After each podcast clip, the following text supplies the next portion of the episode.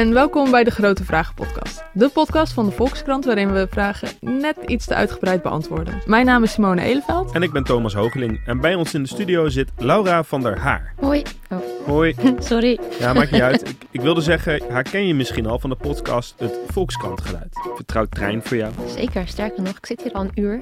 En eh, jij had een eh, vraag voor onze Grote Vragen podcast. Ja, moet ik hem gelijk stellen? Ja, graag. Nou, de hele korte versie van mijn vraag is: ehm, wanneer is iets voorbedacht te raden? Voorbedacht te raden. Als Ja. in, Als in, zeg maar, je hebt per ongeluk iemand vermoord, bijvoorbeeld, of expres. ja, Oh, dat is, dat is inderdaad de kern van de vraag. Eigenlijk wel, ja. Ongeluk Of expres? Nou ja, diegene zegt natuurlijk dat, dat het eh, niet expres was en dat het. ehm, in een opwelling. Ja, maar hoe lang heb je nodig voor een opwelling? Maar kan je dat scenario een beetje beschrijven? Van... Ja, nou, ik denk bijvoorbeeld, stel, ehm, ik krijg nu ruzie met Thomas, die tegenover me zit. Of Mhm. nee, hij krijgt ruzie met mij, hij valt me aan, zo uit het niks. Mhm. En ter verdediging pak ik een hamer die op tafel We ligt. hebben hier altijd een hamer Dus- liggen dus in de, de studio. hamer, die, ja, Ja. pak ik deze grote hamer en ik geef hem een tik op zijn hoofd en hij is dood. En dat is dus echt gewoon omdat hij mij aanvalt natuurlijk. Mhm. Maar stel dat ehm, hij me aanvalt, ik vlucht dit archiefhok uit.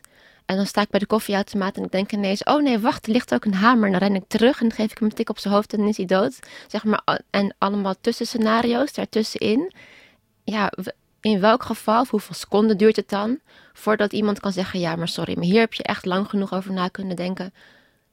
Nu word jij veroordeeld voor eh, moord met voorbedachte raden. Maar is die marge echt zo klein? Is ja, het dat, niet dat van... weet ik niet. Want ik had altijd het beeld... eh, als een moord met voorbedachte raden, dan heb je thuis een plannetje Een gesmeed. plannetje gesmeed. Nee, ik heb dus wel nog even gecheckt voor de zekerheid of het nou echt een hele no- loze vraag was. Maar voorbedachte raden is volgens mij als je eh, in de situatie bent geweest dat je erover na had kunnen denken. Wat hoop je eigenlijk dat het antwoord is? Nou, het lijkt me heel erg leuk dat ze bijvoorbeeld zeggen: ja, we hebben onderzocht dat het in de hersenen zo werkt dat je een soort incubatietijd hebt. En we hebben gezien dat dat dan zoveel seconden is. En dat je dan echt verantwoordelijk moet kunnen worden gehouden of zoiets. Maar zo'n antwoord is het waarschijnlijk niet. Maar dat lijkt me eigenlijk wel heel leuk als je echt kan aantonen: oh ja, een mens eh, reageert op zulke soort manieren. En eh, dit is primitief en dit is ehm, rationeel. En dit is zeg maar automatisch piloot die hamer pakken en tikken. En dit is ehm, nou ja, heel wel overwogen iets anders doen. Dus jij hoopt echt op een heel exact antwoord. Ja, eigenlijk wel. Een net raamwerk. Ja, maar dat is er waarschijnlijk niet. Dus misschien gaat het voor mij wel een hele frustrerende uitzending worden. Dat het uiteindelijk, wat je dus ook altijd ziet in van die eh, we checken het stukjes. Dat vind ik ook altijd zo vervelend. Dan denk ik, ja, goede vraag. En dan is de conclusie altijd ja, maar ja, niet in alle gevallen. Het ligt vrij Of, genuanceerd. Ja, genuanceerd, slag om de arm. En wat nou als het antwoord blijkt te zijn dat het totaal arbitrair is en dat het gewoon afhangt van hoe goed je advocaat. Dat is het waarschijnlijk. Een goede rechter heeft geslapen.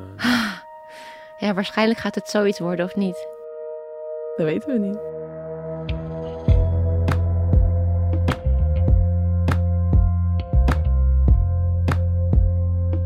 Oké, Laura stuurt ons dus op pad met de vraag: wanneer doe je iets met voorbedachte raden? Maar toch eerst even het verschil tussen moord en doodslag. Helaas gaat het uitleggen van wetten dan weer in tegen alle wetten van entertainment. En daarom hebben we een heel charmante oud-rechter gevraagd om dit uit te leggen.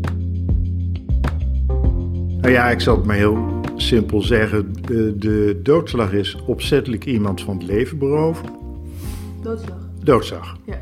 En eh, moord is dat doen eh, na rustig overleg en kalm beraad. Eh, dus systematisch aangepakt, zou je zeggen.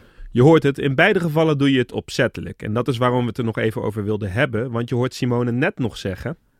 Oh, dat is, dat is inderdaad de kern van de vraag. Eigenlijk wel, ja. Of expres? Ja, dat is dus niet de kern van de vraag. Want als je iemand per ongeluk hebt doodgemaakt, dan is dat sowieso geen doodslag. Bij doodslag wist je waar je mee bezig was. Je wilde die ander ook dood hebben. Je was het alleen van tevoren niet van plan. Dat is bijvoorbeeld een reactie op een heftige ruzie of zo. Het verschil tussen doodslag en moord zit dus alleen in het hebben van die voorbedachte raden. Dus een moord wordt altijd gepleegd met voorbedachte raden. En een doodslag is altijd zonder voorbedachte raden. En als dat bewezen wordt, die voorbedachte raden, dan is dat niet gunstig voor je. Want het verschil in straf is nogal groot. Voor doodslag kun je maximaal 15 jaar krijgen. Dat is niet weinig, maar voor moord kun je levenslang krijgen. En in Nederland is levenslang ook echt levenslang.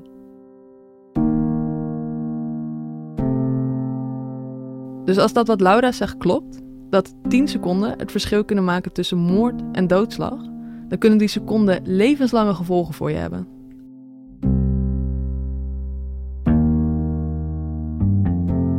Voor antwoorden ben ik dus op bezoek gegaan bij een oud-rechter, Frits Lauwaars. Hij werd bekend van de Hakkelaarszaak en deed later ook nog de Passagezaak. Een enorme strafzaak waar het Hollederproces nog een nasleep van is. Ja, dat was een leuke zaak, vond ik een hele leuke zaak. Er waren vijf officieren van justitie, vier rechters, drie griffiers, tien tot zestien advocaten, tien verdachten en acht moorden en pogingen daartoe. Dus uh, dat was wel een ingewikkelde zaak. Hoe stel je eigenlijk voor dat rechters wonen? Het zijn wel hele nette mensen die in vrij keurige dingen wonen. maar een 17 deels pand aan de gracht, dat zijn er niet zoveel, denk ik. Nee, nee, nee. Maar Frits, die woont dus wel in een 17e eeuws pand aan de gracht. En dit gesprek vond dan ook plaats aan een marmeren tafel onder een kroonluchter met echte kaarsen erin, gewoon in een woonhuis. Maar goed, die passagezaak dus. Dat was een super ingewikkelde zaak waar beroemde advocaten zoals Benedict Fiek en Jan-Hein Kuipers er alles aan deden om hun cliënten vrij te pleiten. Uiteindelijk duurde die vier jaar en toen de zaak eindelijk klaar was, was Frits al 70 en toen moest hij meteen met pensioen. Er was eigenlijk maar één kwestie in deze zaak die al snel duidelijk was. En dat was de vraag: gaat het hier nou om doodslag of om moord? Kijk, bij een huurmoordenaar, daar is het wel duidelijk, omdat iemand zich fors bedrag aan geld laat betalen en professioneel iemand anders omlegt voor geld. Ja, daar zijn bijna geen uh, verzachtende omstandigheden te verzinnen. In die liquidatiezaak die ik gedaan heb, die passagezaak, hebben die huurmoordenaars, om het maar zo te zeggen, ook gewoon levenslang gekregen. Oké, dat is duidelijk. Maar de meeste moordenaars zijn natuurlijk geen professionele huurmoordenaars. wat doe je dan als rechter? Op basis waarvan durft u te besluiten dit was moord of dit was doodslag? Dat hoeft, uh, dat hoef je soms helemaal niet te besluiten. Het ligt eraan wat het Openbaar Ministerie te lasten legt. Als je nu niet in één keer weet wat een officier van justitie ook weer doet, dan ben je niet de enige. Uh, heel veel leken en burgers die niets met politie en justitie te maken hebben, denken bij een officier van justitie aan uh, wat wij doen in de zittingszaal. Hè, dus de, de rol van aanklager. Terwijl het leukste en voor mij het belangrijkste onderdeel in ieder geval in deze zaken juist het, het onderzoek samen met de politie is. Dus eigenlijk zijn we dan continu bezig met een soort Cluedo-spel. Hoe dan het? En ja, dat is wel het, het, het meest juridisch uitdagende en ook wel, ja, ook wel heel erg leuk gewoon. Is het ook een beetje zoals in de series? Het duurt wat langer, over het algemeen. We spreken met Katja van der Maas, officier van justitie bij het Openbaar Ministerie in Rotterdam. Wat ga je hier nou eigenlijk doen als je direct doorgaat zo? Oh, dat mag je niet weten. Ja, dat mag je wel weten, maar dat is niet zo interessant. Ik ben inmiddels teamhoofd, dus ik eh, ben eh, volledig aan het vergaderen en wij, ik doe weinig zaken meer. Het is echt niet zoals in de series. Nee, het is niet zoals in de series. Nee. Maar alsnog, Katja heeft een mooi beroep, maar ook lastig. Ook zij kan niet in iemands hoofd kijken of diegene een plan had. Dus op basis van bewijs moet ze stap voor stap reconstrueren wat er is gebeurd. Maar met welk bewijs kan zij bepalen dat er sprake was van voorbedachte raden? En dat leg je eigenlijk niet heel eenvoudig uit, want dat is van heel veel omstandigheden afhankelijk. Ja, daar is hij al. Het antwoord waar Laura bang voor was. Alles ligt natuurlijk weer heel genuanceerd. Het hangt af van alle omstandigheden van het geval. Daar zijn juristen nogal gek op, op die uitdrukking. Je moet, anders gezegd, overal rekening mee houden. Maar het belangrijkste is denk ik, of de eerste aanwijzing, is tijdsverloop. Als je lang de tijd hebt gehad of hebt kunnen nadenken over wat je gaat doen. En je daar ook echt over hebt kunnen nadenken wat de gevolgen daarvan zijn en die je hebt aanvaard.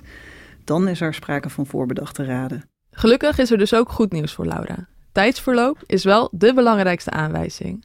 Maar er zijn nog veel meer soorten bewijs voor voorbedachte raden. Dat hij uh, materiaal heeft aangeschaft, bijvoorbeeld wapens. Dat je bijvoorbeeld uit internetgegevens, uit het, uh, getuigenverklaringen kan opmaken dat iemand er van tevoren mee bezig is geweest. En zich voorbereid heeft. Dat je misschien aantekeningen vindt. Dat je ziet dat, dat uit uh, politiedossier blijkt dat hij bijvoorbeeld geobserveerd heeft. Hè, het slachtoffer een tijdje in de gaten heeft gehouden. Dat zijn allemaal aanwijzingen die erop duiden dat dit een plan was. Dan gaan wij nu ook Cluedo spelen. Of in ieder geval de moord- of doodslagvariant. Want wat was er aan de hand in de volgende zaak?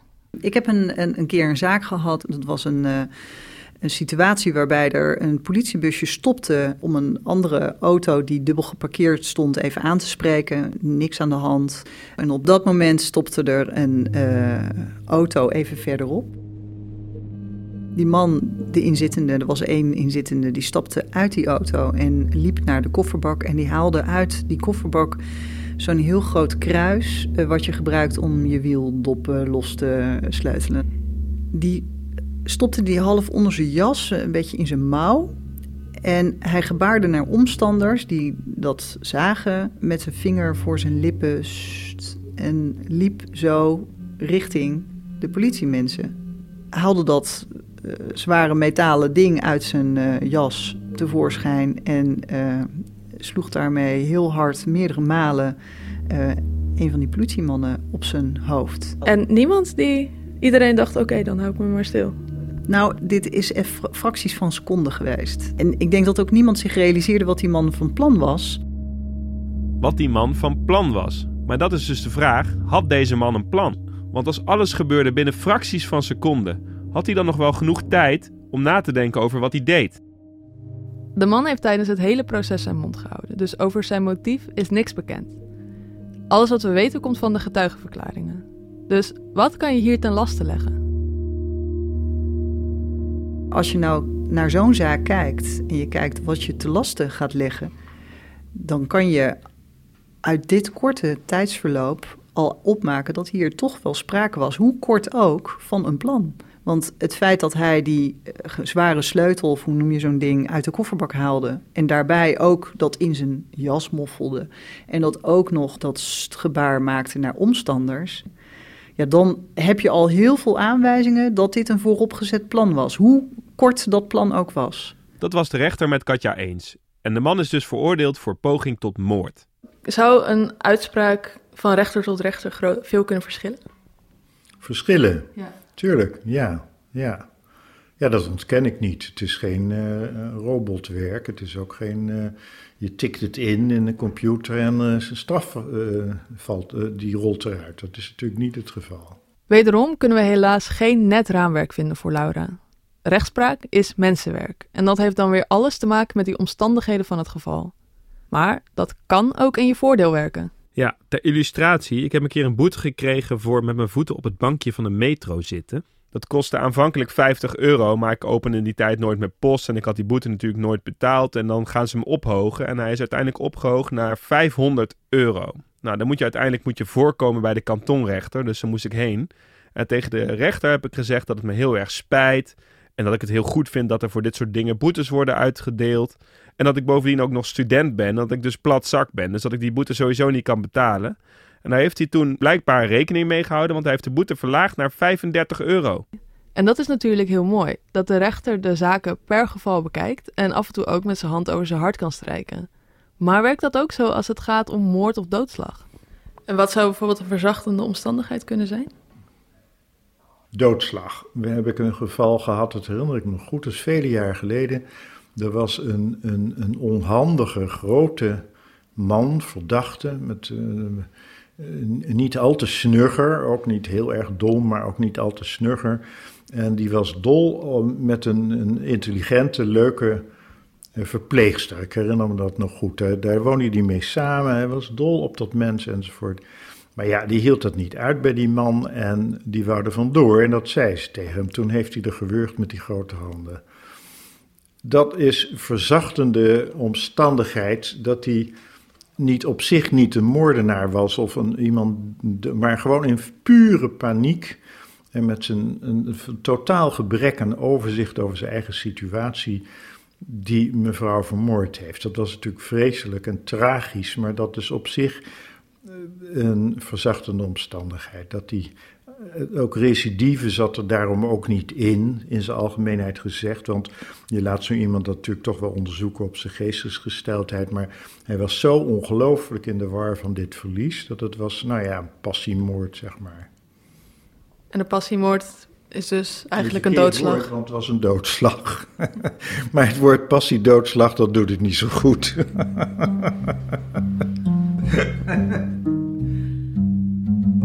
Ik heb eerlijk gezegd zelf niet het empathisch vermogen dat je nodig hebt om je in te leven in iemand die zijn grote liefde wurgt uit angst haar te verliezen. En bovendien spelen bij mij enige feministische gevoelens op die zeggen dat bij dit soort huiselijk geweld helemaal geen verzachtende omstandigheden te verzinnen zijn. Toch noemde Katja van der Maas een soortgelijk geval als een voorbeeld van verzachtende omstandigheden. Dat ging om een man die zijn minnares had gedood en een brief had achtergelaten waarin hij zei: Het spijt me zo. Dat is dus die opwelling van emotie, van woede of jaloezie bijvoorbeeld, waarin je een daad kan begaan waar je misschien de rest van je leven spijt van hebt.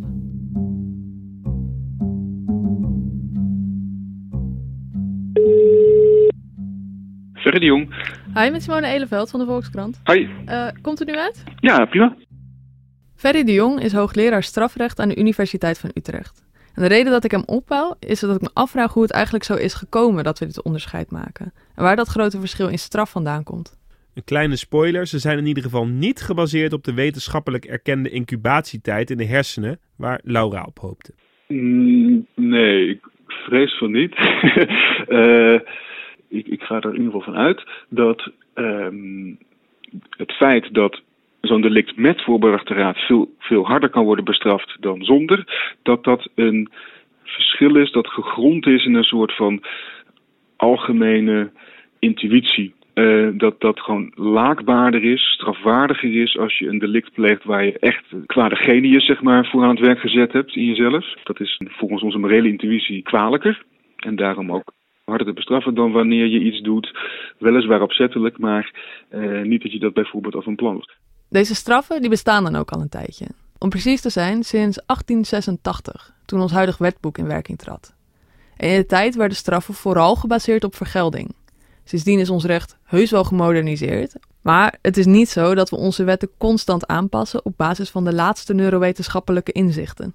Zouden we dat wel doen, dan zou dat het verschil tussen moord en doodslag nog wel eens op losse schroeven kunnen zetten. Zo is een kleine maar luide groep neurowetenschappers als Dick Swaap en Victor Lamme die betoogt dat er maar weinig verband is tussen intentie en uitvoer. Met andere woorden, voorbedachte raden bestaat helemaal niet. Wat dus wel duidelijk wordt gezegd door, door en nogmaals lang niet alle, ik denk zelfs een meerderheid niet van de neurowetenschappers, maar een aantal spraken toch wel, uh, die, die, die vrij stellig betogen dat die, ja, de, vrije wil niet bestaat en dat, dat, dat alles wat we doen dus een uitvloeisel is van natuurwetmatigheden waar je geen controle op hebt. Dat maakt dat eigenlijk niemand ergens voor verantwoordelijk is. De straf heeft eigenlijk conceptueel gezien dan geen zin. Want er is de straf veronderstelt dat je ergens schuld aandraagt. En je moet iets anders bedenken. Niet in termen van straffen, maar in termen van behandeling of beveiliging. Dus eigenlijk zou elke straf dan een soort TBS zijn? Ja, dan zou je eerder een soort maatregelenrecht ja. krijgen. Ja, ja, ja.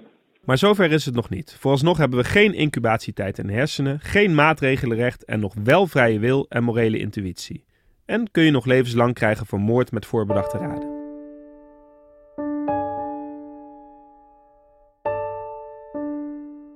En er is een zaak, uh, een vrij bizarre zaak eigenlijk.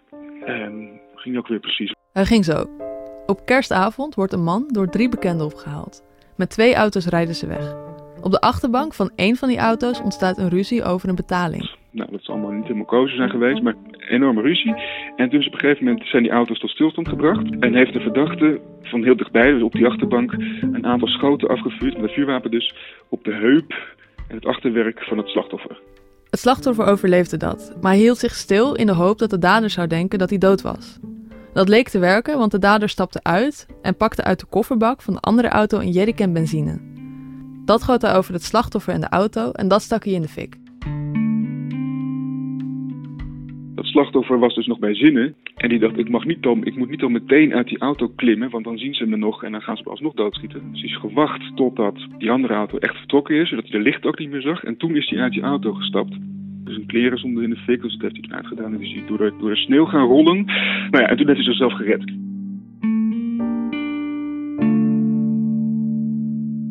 Dus wat denk je? Dat is een zielig verhaal.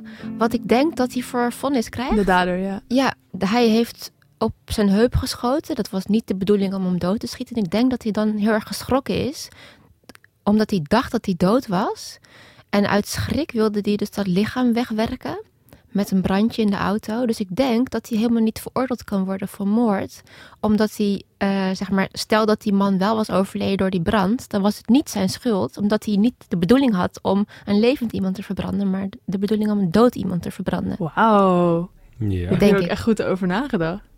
Nou ja, ik weet niet of het waar is, maar het lijkt me raar, want ik denk dat hij uit paniek handelde. Wat denk Ja. jij, eh, Thomas? Hij mikt niet op eh, het hoofd of zo, of op het hart. Dus je zou kunnen zeggen, nou, misschien wel poging tot doodslag. En het was ook in een ruzie. Maar later dacht ik, ja, maar als hij niet zeker weet of die persoon dood is. Oh, dat kun je natuurlijk ook nog gaan checken. Van hij had moet, hulp moeten bieden. En in plaats daarvan heeft hij de auto waar die persoon in lag in de fik gezet. Volgens mij heb jij, zei te popelen om het antwoord te geven.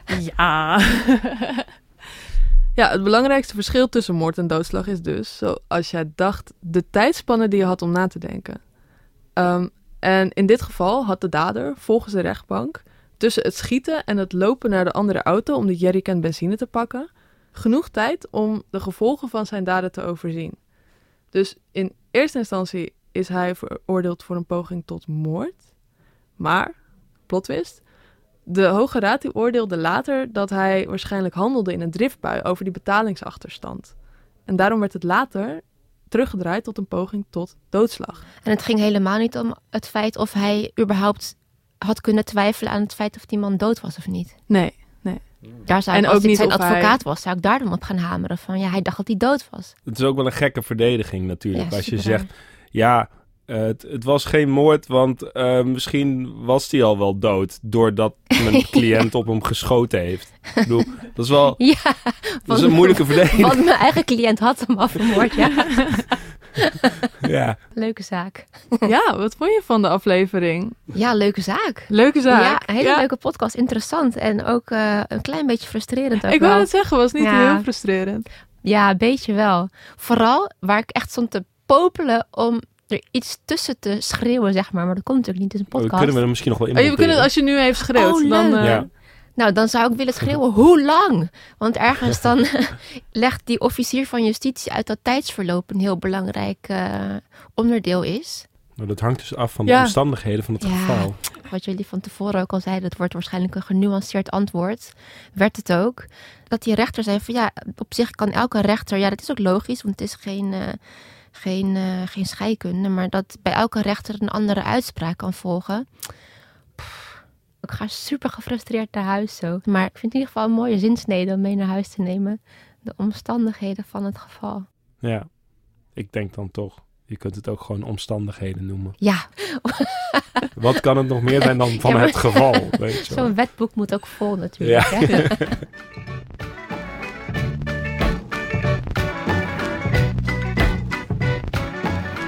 Je luisterde naar de Grote Vragen podcast. Een podcast van de Volkskrant die wordt gemaakt door Thomas Hoogeling en door mij, Simone Eleveld. Ons logo werd gemaakt door Tijmen Snelderwaard, audio-nabewerking door Rinky Bartels en de eindredactie werd gedaan door Dirk Jacob Nieuwboer. Met dank aan Laura van der Haar, Frits Lauwaars, Katja van der Maas, Ferry de Jong en Lisa Cornet. Vond je deze podcast leuk? Dan kun je je erop abonneren en we vinden het natuurlijk leuk als je een recensie achterlaat. Voor direct contact kun je twitteren naar Thomas of een mail sturen naar podcasts.volkskrant.nl en daar antwoord ik dan op. Volgende week in de Grote Vragen podcast. Kun je ooit een origineel idee hebben? Bedankt voor het luisteren en tot de volgende aflevering.